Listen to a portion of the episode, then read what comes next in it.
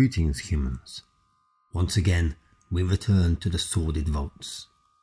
I am the outsider, an overseer of eternity, one who can skip dimensions in a mere blink of a sub-second thought. I am omnipresent in all that has been and all that is to come. I understand that for you, the listener, now is a season of good tidings and joy, an outdated folklore that you so desperately cling to for hope, love, and acceptance. But never mind, you do you. Let me twist your curiosity with a dark and fateful tale, based during a festive ritual you call Christmas. Greed, spite, and hatred own this tale. It all takes place during 1800 on a small dock on the coast of a quaint Welsh town.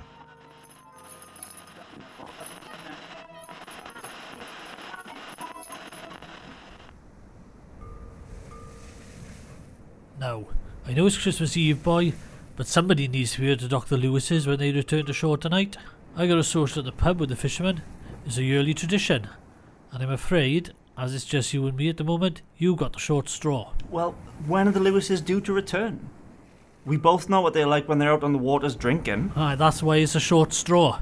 But look, the fire's on in the cabin. I've left you some baccy and a bottle of beer or two. And now, seeing as it's Christmas, I've doubled your wages for the month. And it'll remain that way going forward.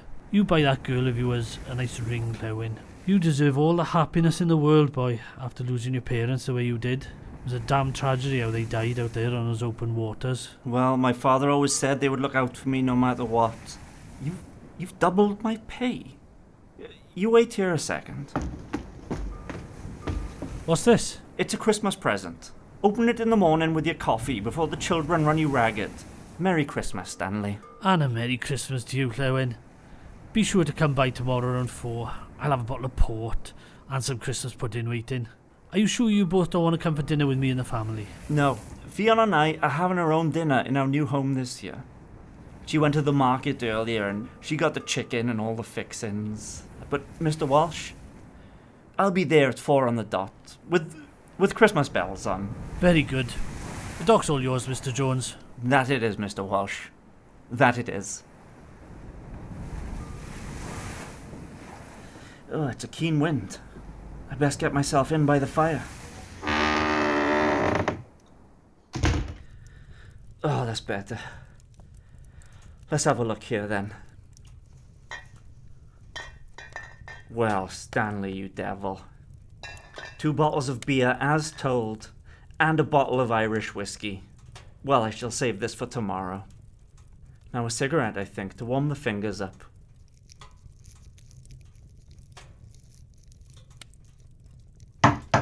Hello? Who's there?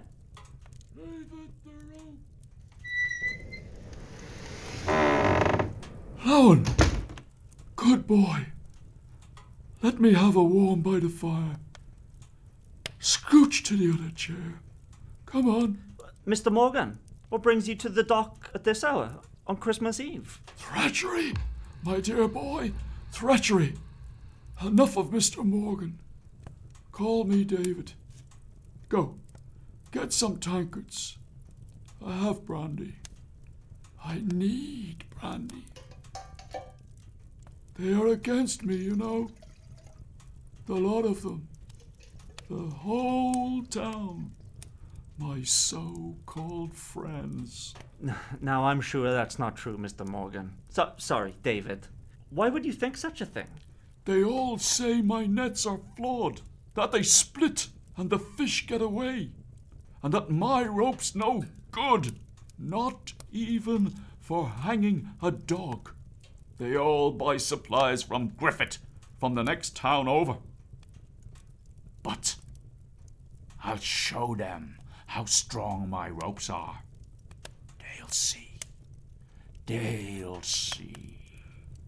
That's not true. We use your ropes here on the dock. And your nets. And they work perfectly fine. Some of the ropes here are years old. Then why do they say it? Huh? They're against me. They want me gone. There's no money, in selling nets to the dock. That's me away. Let me top you up there. I won't be needing all this tonight. Fionn, my love, what brings you out? It's so cold out there. When Mr. Walsh arrived at the pub, I couldn't bear the thought of you all alone on Christmas Eve. Mr. Morgan, a pleasant surprise. How are you? Fionn Richards! The night bodes me well. And how about yourself? And please, David. I'm very well, David, thank you. Frozen to the bone, but I'll soon warm. I see you're spreading the festive cheer yourself. I've only brought two mince pies from Mrs. Bramble's bakery, so we'll have to share. I was about to take my leave, but a mince pie is an offer I can't refuse. Thank you for coming, but you really should have stayed at the pub with the others. Christmas is a time for being together, my love. I do love you. And I love you. Come, sit by the fire. Here, I shall grab another tankard. Pass me the mince pies. I'll divvy them up. Being a roper, I always have a good knife in my satchel, along with a few lengths of my finest ropes. How's business been for your father this winter? Business is good as far as I know. As long as there's bellies to feed, fish need to be caught, as he always says. Aye, true, true. Uh, would you like some beer, or are you sticking to the brandy? I'll take a tot of beer. That's very kind of you. So tell us, Fionn, who's swizzled at the pub? Well, my father's grumble of fishermen have been drinking since three, so they were all a touch worse for wear. And uh, what's the topic of conversation this evening? Well, Geraint has been telling tales of the strange creatures caught whilst trawling. He said he caught one last week with a human like face, one eye bigger than the other, a horrific beast named Ahab. Very good. And what of Mrs. Bramble? Has she started dancing on the tables yet? Not quite, but I could see her warming up in the back of the pub by the door to the outhouses. Any talk of rope or nets tonight, Fionn? Rope? Not to my knowledge. Come on, don't be shy. I know they mock my wares and skills. David, I suggest we leave off this conversation. Fionn has no business in buying or using rope as a florist. So I suggest we keep these mutterings and gossips for the people who speak them. Like her father, you mean? He's the one that instigated the boycott. Mr. Morgan, I shall not ask you again. Maybe it's time you took your leave. Be a good boy and pass us another tot of beer. I'll take my leave when we have had our mince pies. Maybe the alcohol isn't helping this long tongue of yours. I'll tell you when I've had enough, boy. Lewin, After his beer and mince pie, Mr. Morgan will take his leave. It is Christmas after all. That's right. But taking one's leave has a new meaning for me as of earlier. Shall I tell you both why? If you think it will help you finish your mince pie more promptly, please do. When returning from collecting firewood from the forest, as I can no longer afford to buy any, I found my good wife Nicky screaming howls of hysteria, floods of tears. I couldn't get any sense out of her. So I went to check on little Abigail in her nursery. There she was on the floor of her bedroom. Her beautiful brown eyes as dead as the fallen wood that I had collected. My God! You see, Fionn, with no money to buy firewood, we had to bundle her up in blankets to keep her warm overnight. She must have wriggled herself free and pulled herself over the confines of her crib. And what with there being no fire to warm the home, that is where she lay as she slowly froze and finally perished. Her cries went unheard with the crashing and wailing of last night's storm. Mr. Morgan, that's horrific. My deepest sympathies. And what of Nikki? Who is she with now? Nicky's with Abigail, boy. Her mind was gone after finding our child's contorted body from her icy demise. I tried to snap her out of it. I gave her a dram of brandy, but she spat it back in my face and kept clawing at my arms. I slapped her over and over, but she too had left me. What are you saying, Mr. Morgan? When a woman sees something like that, not even God Himself can bring her back to reality. So, I did what had to be done to save her from the confines of the Mill Creek Asylum. I took her to the old oak tree out back where the three of us picnicked during summer. And I. I. I hung her. Lewin, David, I insist we leave. I will escort you to the police station, and as gentlemen, we will do the right thing, and you will explain your actions. Oh, I won't be doing that. You see, when placed in a position such as this, revenge is the only course of action. Now, I was planning on going to the pub to kill Fion's father and as many of the other fishermen as I could get my hands on. But the grace of God has presented a new opportunity. How dare you! Take your leave now, or I'll be forced to. Forced to what? I'm twice the size of you, and three times as strong. Oh, you think you can stop me with a bottle of whiskey, do you? I'll die trying. Fionn, run! Ah! Ah! Ah!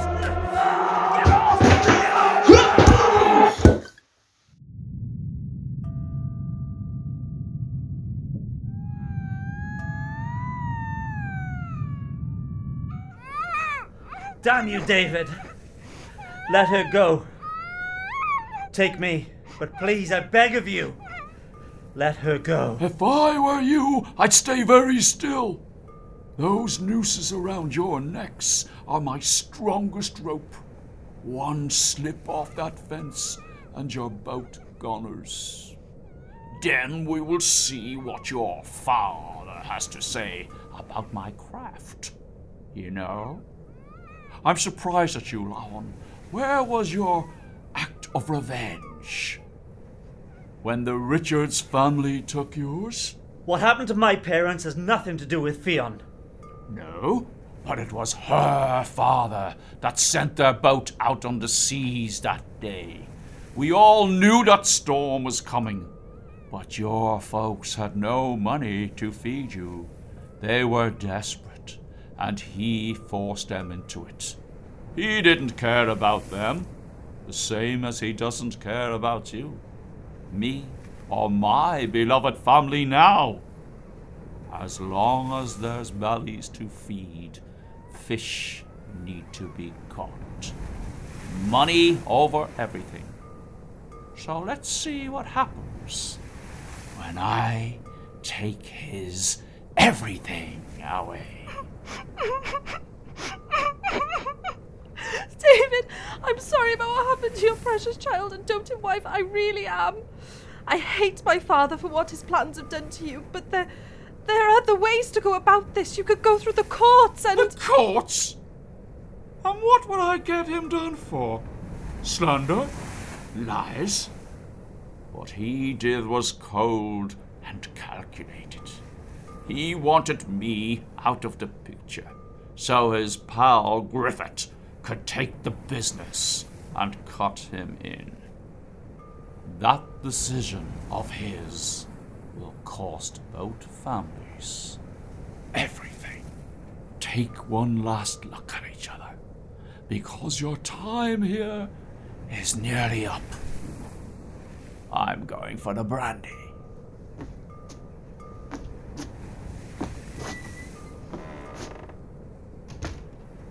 I'm so sorry, my darling. It's not your fault, my love. My father did this. At least we'll be leaving the earth and entering eternity together. Just like my parents. Maybe this is destiny. Some sort of curse. If only I could hold you in my arms.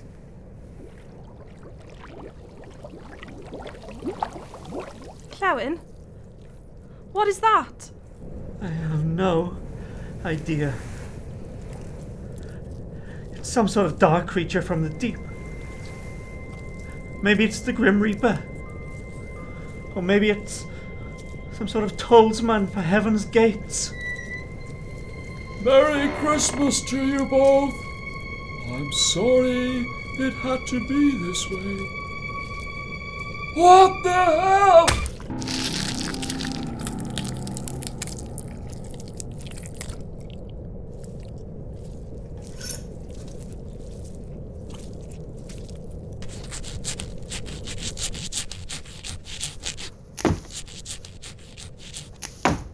This can't.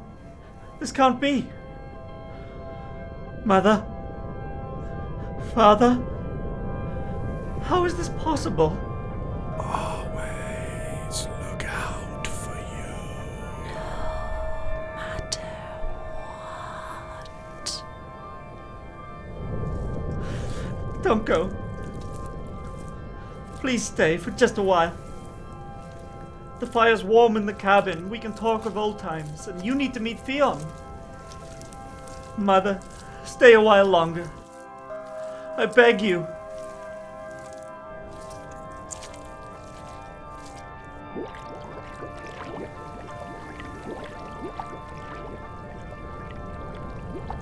Come. Let's get into the warm.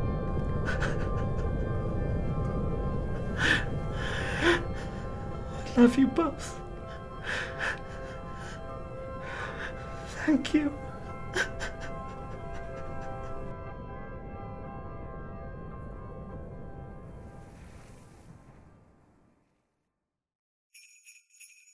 Let's see what you got me here then, Clewin boy. A book. A Hangman's Diary. The Journal of Master Franz Schmidt, Public Executioner of Nuremberg, 1573 to 1617. Odd choice.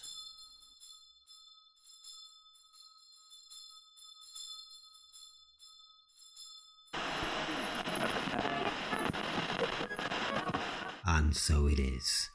Never underestimate the power of love. What can we learn from this festive tale? Maybe never try to kill a person next to where the ghost of your victim's parents lay in wait. Maybe never let a drunkard in your cabin. Lessons are lessons, and here there are many. Fionn and Lewin were found safe and well huddled by the fire in that little cabin of theirs, and they never did tell anyone what really happened that night. It was told David went mad, that he tried to hang them but failed and ended his life by walking into the cold, murky waters. Eventually, they had children of their own, and when Stanley the dock owner passed, Lewin took over the running of the dock. They did see his parents once more, but that would be a story for another Christmas. No matter what you are celebrating this time of year, do cherish your loved ones. Although you pale in insignificance in the grand scheme of things, love is important. Find comfort in that. Merry Christmas, everybody.